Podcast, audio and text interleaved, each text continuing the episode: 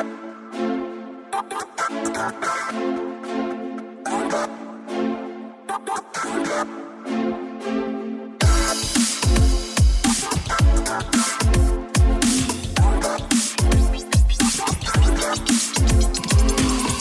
what's going on, everybody? Welcome to another episode of Your Intention Matters, the podcast. Thank you very much for freeing up the time. My name is still Paul Madot. Today I have Brian Merrick. He is VP Sales coming to us from a company called Notarize in Greater Boston. Brian, good morning, man. How are things?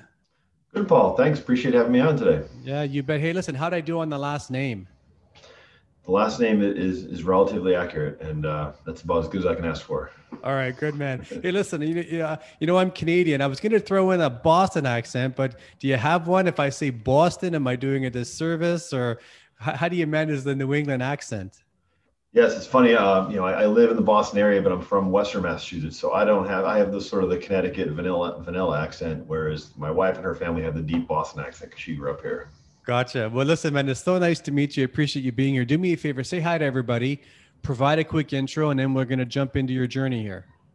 Sure. Yeah. Good morning. My name is Brian Merrick. I'm the VP of Sales at Notarize, which is a software platform that provides uh, remote online notarization. So think going to the notary.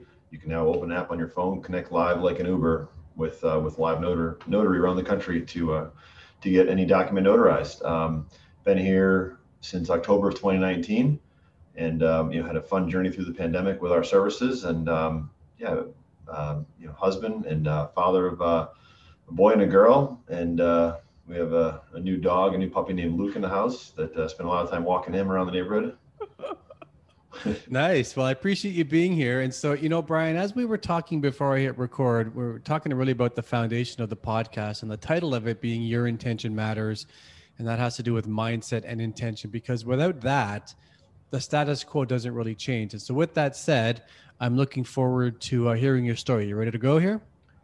I'm ready to go. All right, let's get into it then. So let's go back. Let's go back 20 years. St. Michael's College, Burlington, Vermont. That's Bernie's town, isn't it? That's Bernie land, isn't it? It is, yes. All right. So St. Michael's College, bachelor's in business. Uh, did you have a, a, vision for sales at the time? Was it let me just get my degree and we'll figure it out, or what were your thoughts? Call it 20 years ago when you were getting ready to get out there. Sure. Um, you know, funny. I started as an accounting major, thinking I wanted to be an accountant. I knew it was a I knew it was a great career to have. I knew people that did it when I was growing up, and then I had my first like pseudo internship as an accountant, and I said, "This is not for me. I've got to be around people. I've got to be talking more." And so started talking to different folks and and then secured an internship in um, at PaineWebber, which is now UBS, and I was um, working for the brokers there, the financial advisors, and I just uh, fell in love with the the, the selling, and, and that's really what I wanted to do was was go down that road, move to New York, do the whole Wall Street thing, and um, course graduated in 01, and my the, the guy I was working for said to me, "Hey, we're laying everybody off. You might as well move to Boston and go into sales." so it's exactly what I did. Well, you know, 2001, and you talk about it, I mean, the world's kind of been choppy for the last 18 months, but 2001 was September 11th was a disaster for anybody old enough to really remember the ripple effects that that had at the time and still has in the world today. And so, um, you know, when you made the shift mentally that you didn't want to be an accountant, was that in your first year? Was it your second year? Was it at the very tail end? And how quickly was it uh, that you made that pivot? I think it was when I opened up the intermediate accounting book sophomore year, and I said, I don't know if I can do this. Um, no, I just yeah, I just gravitated more towards business statistics classes, um, you know, economics, business law. You know, those are the classes that I, I really gravitated towards, and, and I saw them on the you know when you're picking your class. I said, this is where I got to be. And met with my advisor and, and, made the switch pretty early. I would say uh, early sophomore year. My my roommates may object to the exact timing of it, but I think that's about about when it was. You know, I'm curious about your transition into sales and your interest in it because when I first got into sales, it was actually 2001. I was I was 28 and I was and I worked for Xerox at the time. But I, I came from a finance background, economics. I was in credit. I was in, I was working for a bank for a long time, and, and, and my kind of story on sales was ah, it's not really for me. It's just kind of forcing people to buy stuff. I that's kind of my perception of sales, and so I kind of went into it because I was out of a job. I needed work, and I thought at the time, I'll be no worse off than I am today. So let's give it six months. Ended up being 10 years now, 20 years of my life. But when you went into sales, did you take to it right away? Was it harder than you thought, or, or was it just, no, this is where I'm supposed to be? I think it was definitely harder than I thought. I did it right out of college. I moved out here to Boston and got a job selling uh, yellow page ads door to door, staking out Home Depot parking lots, trying to get contractors to buy ads. And this is for a lot of listeners, yellow pages, you know, you don't even know what it is. Exactly. Um, sure. um, you know, but when that mattered, that's where you found services that, you know, we sold them and you had to, you had to sell one ad a day. So you had to stay out there in the heat and the cold until you made it happen, you know, and, um, the training was fun and we had a big, they, they hired a big class all together at once. So we'd have, you know, 20, 30 young people coming in. We'd go out at night. We'd, we'd have these, these meetings in the morning all together and the camaraderie was great. But then all of a sudden you're out on the road you're downtown Boston by yourself with a shoulder bag and a yellow page directory going, oh my goodness, what did I do with my life? And yeah. and so then, uh, and you know, it gets better from there, but you've got to get through that tough part, I think. Were you 100% commission? No, it was a, uh, a giant base salary. I think it was twenty five or twenty eight thousand dollars, and uh, and then it was commission on top of that. Yeah. All right, good. So, uh, so you were working for you said UBS, but then you went to where? I went from UBS to to Yellow Yellow Book. Yellow Book. Yellow Book. Got it. Okay. Yeah. Okay. And how long was that run? The Yellow Book run was about a year. Okay. And so I had about three of those type of jobs where door to door selling couldn't really find my what I really enjoyed doing until I got to, I got the Staples. So I did Yellow Book and then I did Cintas selling the uniforms. I was covering New Hampshire, driving hours and hours a day in my car, and then uh, happened upon a, a friend of a friend knew someone at Staples and this is back when you know that company was growing 30 40 percent a year yeah. you know business to business sales and office supplies was a very big a very big game you know websites were relatively new and so was selling door to door for them and, and then spent the better part better part of my career you know with, with staples uh, the staples business advantage program you know you it sounds like you fell into the or fall into the category that i think most salespeople fall into and that is if you're not really that interested or vested or passionate about the product or the service you're selling, it, it, becomes almost like a challenge to go to work, right? Yes, you can sell something, you can make some good money off of the deal and so on. But if you're not really that into what you sell, then it can be a bit of an arduous journey. It sounds like early on, what you were selling wasn't really scratching you where it itched. Yes, I would say that's part of it. And I think for me, it was the people you're working for, you know, made a huge difference. So uh, previous roles where it's really, you know, hire a bunch of people, you know, see who survives, see who doesn't, and they get the Staples. And I work for a guy that, um, that really changed my thinking about the whole thing. You know, let me be myself in a sales meeting. wasn't wasn't pounding me about not saying the right script word, and you know, let me kind of open up, be coming into you know the sales rep that I wanted to be and sell my way. And, and when I figured out that was possible, uh-huh. it made a huge difference in my in my life. And so that's what's kept me with the company where you know went through the progression of the, the individual contributor to the manager role to the director role and and it really launched me into you know, kind of the next phase of my life. You know and, and you mentioned that you spent the bulk of your of your career at staples. How many years were you there i was there 12 years. So 12 years. Okay so that that's a, like that's a long long time. And there are some there are some people listening to this who haven't even been in the workforce for 12 years. And there are some who can't even fathom staying with their company because the loyalty just doesn't seem to be there on both sides anymore where the idea of 12 years and i imagine as you were just talking you had multiple roles. But so um, brian talk to me about the decision to go from individual contributor into leadership because they are like night and day in terms of uh, skill sets, job responsibilities, requirements. They're just they're they're not even close to being the same type of job at all. Was it your choice? Did they kind of tap you on the shoulder? And what was behind that decision?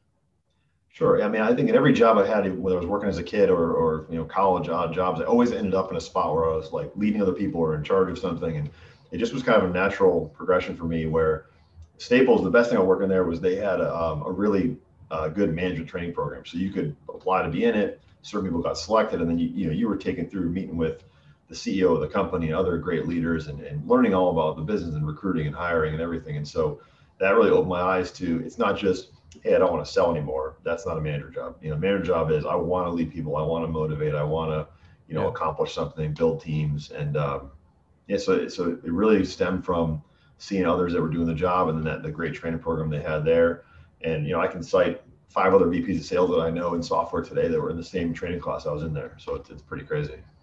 That's amazing, especially after so many years. And, and I imagine that I've never worked for Staples, but I imagine that the, the next job doesn't come unless you've proven yourself in the previous role because th- there must be a ton of talent working for Staples across the US and to kind of choose from. And so after 12 years or so with the company, multiple different roles, um, I imagine, and you keep me honest here, that could not have been the easiest choice to move on, assuming it was yours or maybe it was theirs. Like after 12 years, what was behind the decision to move on? Sure. Um, well, as you can imagine, selling software versus selling uh, cases of paper, there's a, quite a margin difference. So when you pay the sales reps, there's only so much you can earn and, and you kind of cap out. But also for me, I knew I wanted to go into software. I've been researching. I had friends that were doing it. I've been listening to podcasts, and I, I spent the bulk of my last year there, really trying to find my next opportunity. And um, you know, Staples just didn't have what I needed in the next phase of my career. And so I knew that before a certain age, I wanted to be okay. I want to be in a VP spot. How do I get there? and you know Ben was very deliberate about trying to find opportunities. So uh, it was my choice to move on. But when I called the uh, my my boss at the time and, and told him I was moving on, he said I was waiting for this call someday. I knew I knew this place wasn't going to fit you forever, you know. And so, and I started. I, it was difficult though, um, you know. And I and I have talked to lots and lots of you know coworkers and friends that are that stayed a long time and kind of wish they got out when I did when the getting was good. And now you know the economy has changed, the world has changed, and that sort of type of you know service is you know not as not as sought after popular as it was and so and as you get older and older in your career you know you're stuck in one place you're, you're less desirable i think to the next the next company so trying to make the move when you're you're still at the right point in your life and your career was was very important at the time were you married? Were you a dad yet as well? Uh, yeah i was both and we just bought our first house i'm sorry just bought our second house. We had a starter home and then we bought a, the, the family house when we had our my, my, my son back in 2010 and um, yeah, it, it, it was it was a gigantic risk because I went from working down the street from my house essentially and being home and around at nighttime to, to do everything to go into a company where I knew nothing, didn't know anybody, and was was on the train at six in the morning, getting back at six thirty, seven o'clock at night, you know, five days a week in the city. it was a very big transition for the family, for me, and, my wife had to tailor back on the hours she was working her job, and just to support to support this, you know, going after this and I just said to her, I was like, you know, you know, if, if you're willing to support this, I said, I, I, I will deliver. I just need, I need a little bit of time to do this. But as I knew in the software space, it was very possible to, to, you know, earn great levels and also, you know, learn and get to new, new opportunities and be, you know, more fulfilled in your career. And, and, you know, it, it's worked out so far. Well, I think it's pretty cool that you bet on yourself because when I think about even myself, when I left Xerox after 10 years, like I left, I, I was single, unmarried. Like I, I wasn't even in a relationship at the time. So it was just me. And, but I, I left to start up my own business. But it, there, there was significant risk there because nobody was kicking me out of the company. There was still lots of bandwidth and runway. And, you know, it's hard to let go of that corporate branch once you're there but I was also just me. And here you are, a dad, homeowner, a husband, and you've got a lot of responsibilities. And you said, No, I think I can do this because I've had success previously, so why wouldn't the next one be as as successful? And so, where did you go?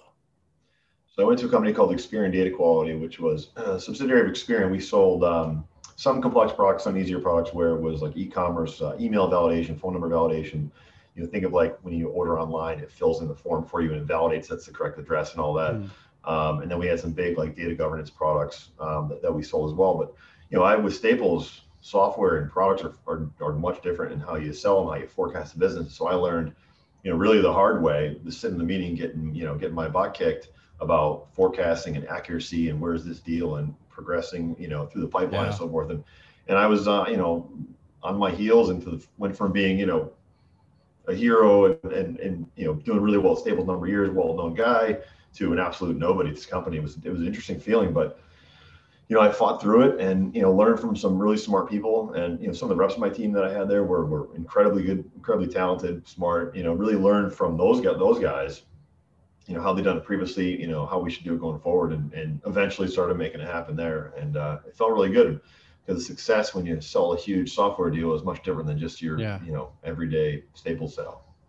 You know, Brian, you might not have the answer to this, but um, after a decade plus at Staples, do you remember going into Experian with the mindset of I, I plan to be here for another 10 years or, or was it we'll figure it out and if it doesn't work it doesn't work or what was your mindset regarding what you thought or how much time you thought you'd be there for?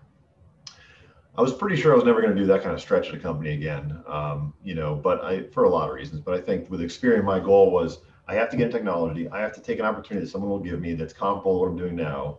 And so went backwards from being a director and I had about, I want to say maybe 70, 80 people at Staples and across, you know, all New England, New York and going to having a six person new business team there was, was a big difference. Hadn't carried the bag in a while. Um, mm.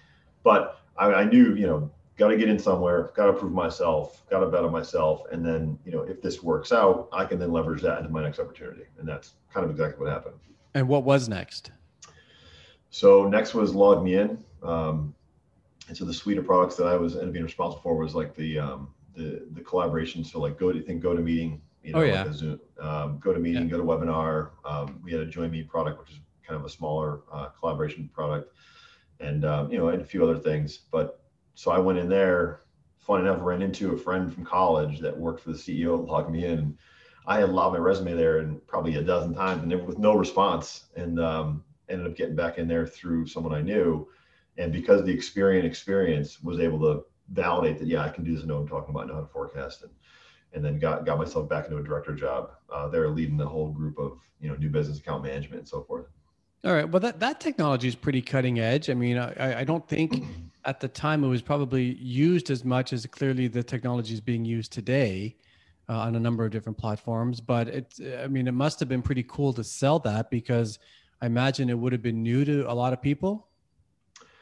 It was, yeah. So back, what year was it? It maybe 2017, and yeah, it was. People were using it, but not quite as much. The world was moving towards more video collaboration.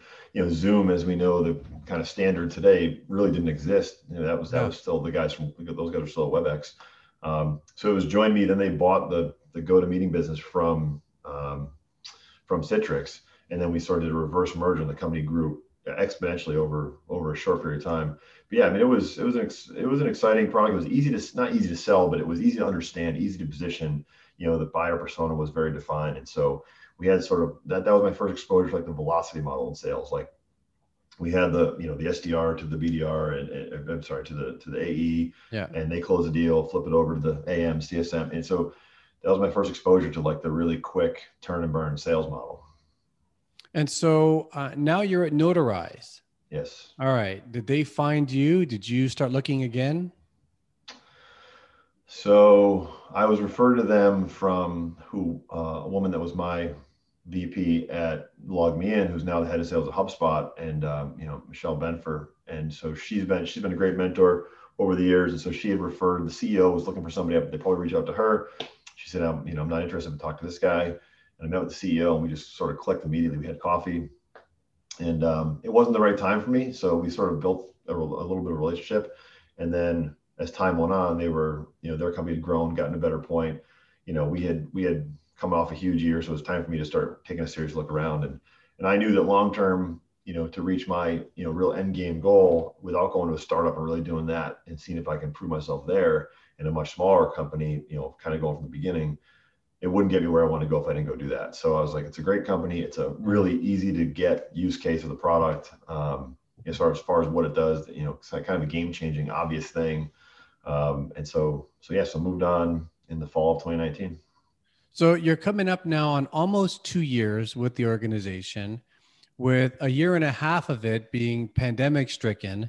So you're like three or four months into your new career, and then the world shuts down and we go virtual and companies are laying people off and furloughs and you know just was just choppy waters for as, as long as it's been and so i'm curious how you've handled you know the the tenure at notarize given the outside factors that were really outside of your control how have you managed it Sure. Yeah, it was. I mean, Notarize when I got there was me and two sales reps, and so now I've got a director of sales and and a whole new business team. We've we started hiring account managers, and We've got a big BDR SDR team now with a manager there, and so we've grown the whole org. Uh, the company's changed dramatically. So COVID, the pandemic for us was, you know, the company grew six x um, because you think of trying to close your mortgage and you couldn't go to the the title agent or the lawyer's office to, to close the loan. So those lenders and title agents reach out to us in droves. We actually couldn't handle the demand. It was so it was so big because we only had so many notaries in house. So it actually allowed our business to completely evolve and and pivot to how we service the market and mm. how we were scaling. And but from a from a sales perspective, you know, it's it's tough because salespeople thrive on being together and you know learning by you know, overhearing a conversation or you know walking over and talking to somebody else or asking a question you know on the fly or putting your phone on mute and talking to your coworker. And now we're highly people and they've never met each other. Yeah. So we're we're now working through you know ways to manage, you know, get getting them trained up, you know, getting them doing saying the right things, um, you know, having the, you know, these, these younger folks. I can't imagine my first year in sales by myself in my apartment, you know, and so that's what they're going through. And so we're trying to make it really easy for them, given, you know, summer Fridays and you know let them take off early, trying to make it like a fun work environment while still being remote. You know, Brian, you've had quite the quite the run here, man. It's like if we just recap the 20 year stretch, you, you, you think you're going to go down an accounting path. You learn very early on, you, you crack the spine of the book and you go, yeah, this isn't for me. You make the pivot, you graduate with a degree in business, you get into sales harder than you thought.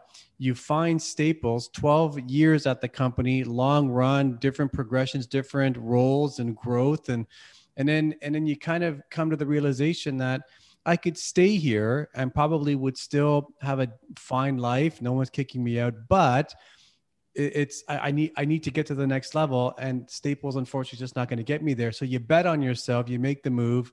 Uh, you know, dad, husband, homeowner, and everything else, and uh, you find LogMeIn, and then you find Notarize, and here you are, and you and it sounds like uh, you, you, hate to say that uh, COVID's been good for anybody, but it sounds like you guys have flourished fairly well during the pandemic. And so, congrats on what you've been able to create thus far.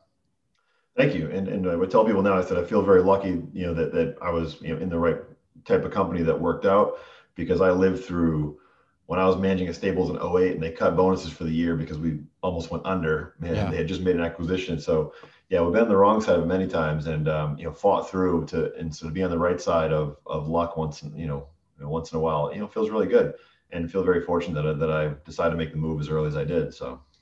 Yeah, well, Brian, it's been a lot of fun talking to you. You know, I always like to ask anybody who's a guest on the podcast if there was one piece of advice or if you were to pay it forward, if someone came to you and said, Hey, Brian, man, what's worked for you? Like, what's been your foundation? I'd say there's two things. One is, as I tell my wife, I'm going to be myself. You know, acting this way has got me this far. I'm going to not change now. And, you know, and, and find your voice, find who you are in sales. Don't, don't conform to some script they give you. And the other one is be very deliberate about your career. You know, plan out where you want to be because you can't just be an AE at three different places in a row for no reason. You know, you yeah. should go somewhere that grows your career. So that my, my my history, my career has been just that is, you know, I knew where I wanted to be by a certain age and title and type of role and kept making big risks and everyone thought I was crazy when I was doing it. And now I look back, oh, that was so smart. It's like, yeah, I, I, suppose now, but you know, there's a lot of work to get there. Um, so, you know, be very deliberate what you want and, and just, you know, take the risk and go get it. Yeah. Well, Brian, listen, I'll, I'll, let you go here. Last question before I let you go. Uh, I know that you're a New England boy, Vermont, Boston, now Massachusetts. Um, who's your team? Your Bruins, Sox, Patriots, Boston College, all of the above, none of the above? Pay all Patriots all day. Um, I've had season tickets since I was a kid. I've not missed a playoff game since 1993, and uh, it's it's been a unbelievable, you know, 20 plus years watching watching Brady play. And, it's crazy. But yeah. How'd you feel about last year seeing him win with the Bucs? I mean, it's a business at the end of the day. I'm happy for the player that gave us all the good years. Um, you know, bummer that the Patriots couldn't figure out how to keep a great player like that. And but yeah. Patriots are who they are. They're not gonna like like I said, they're not gonna change for anybody. They're gonna manage their plan the way they manage it. And paying a ton of money is not the way they do it. Yeah, uh, I got it. Well, listen, Brian, man, thanks so much for being here. I've enjoyed speaking to you. Thanks, Paul. Appreciate having me. You're welcome. Okay, everybody, let's wrap up this episode right now. Remember, your intention matters. Why? Because that's the result you'll tend to get. We're out of here. We'll do it again next week. Stay safe. And for uh, my guest, let's go, Pats.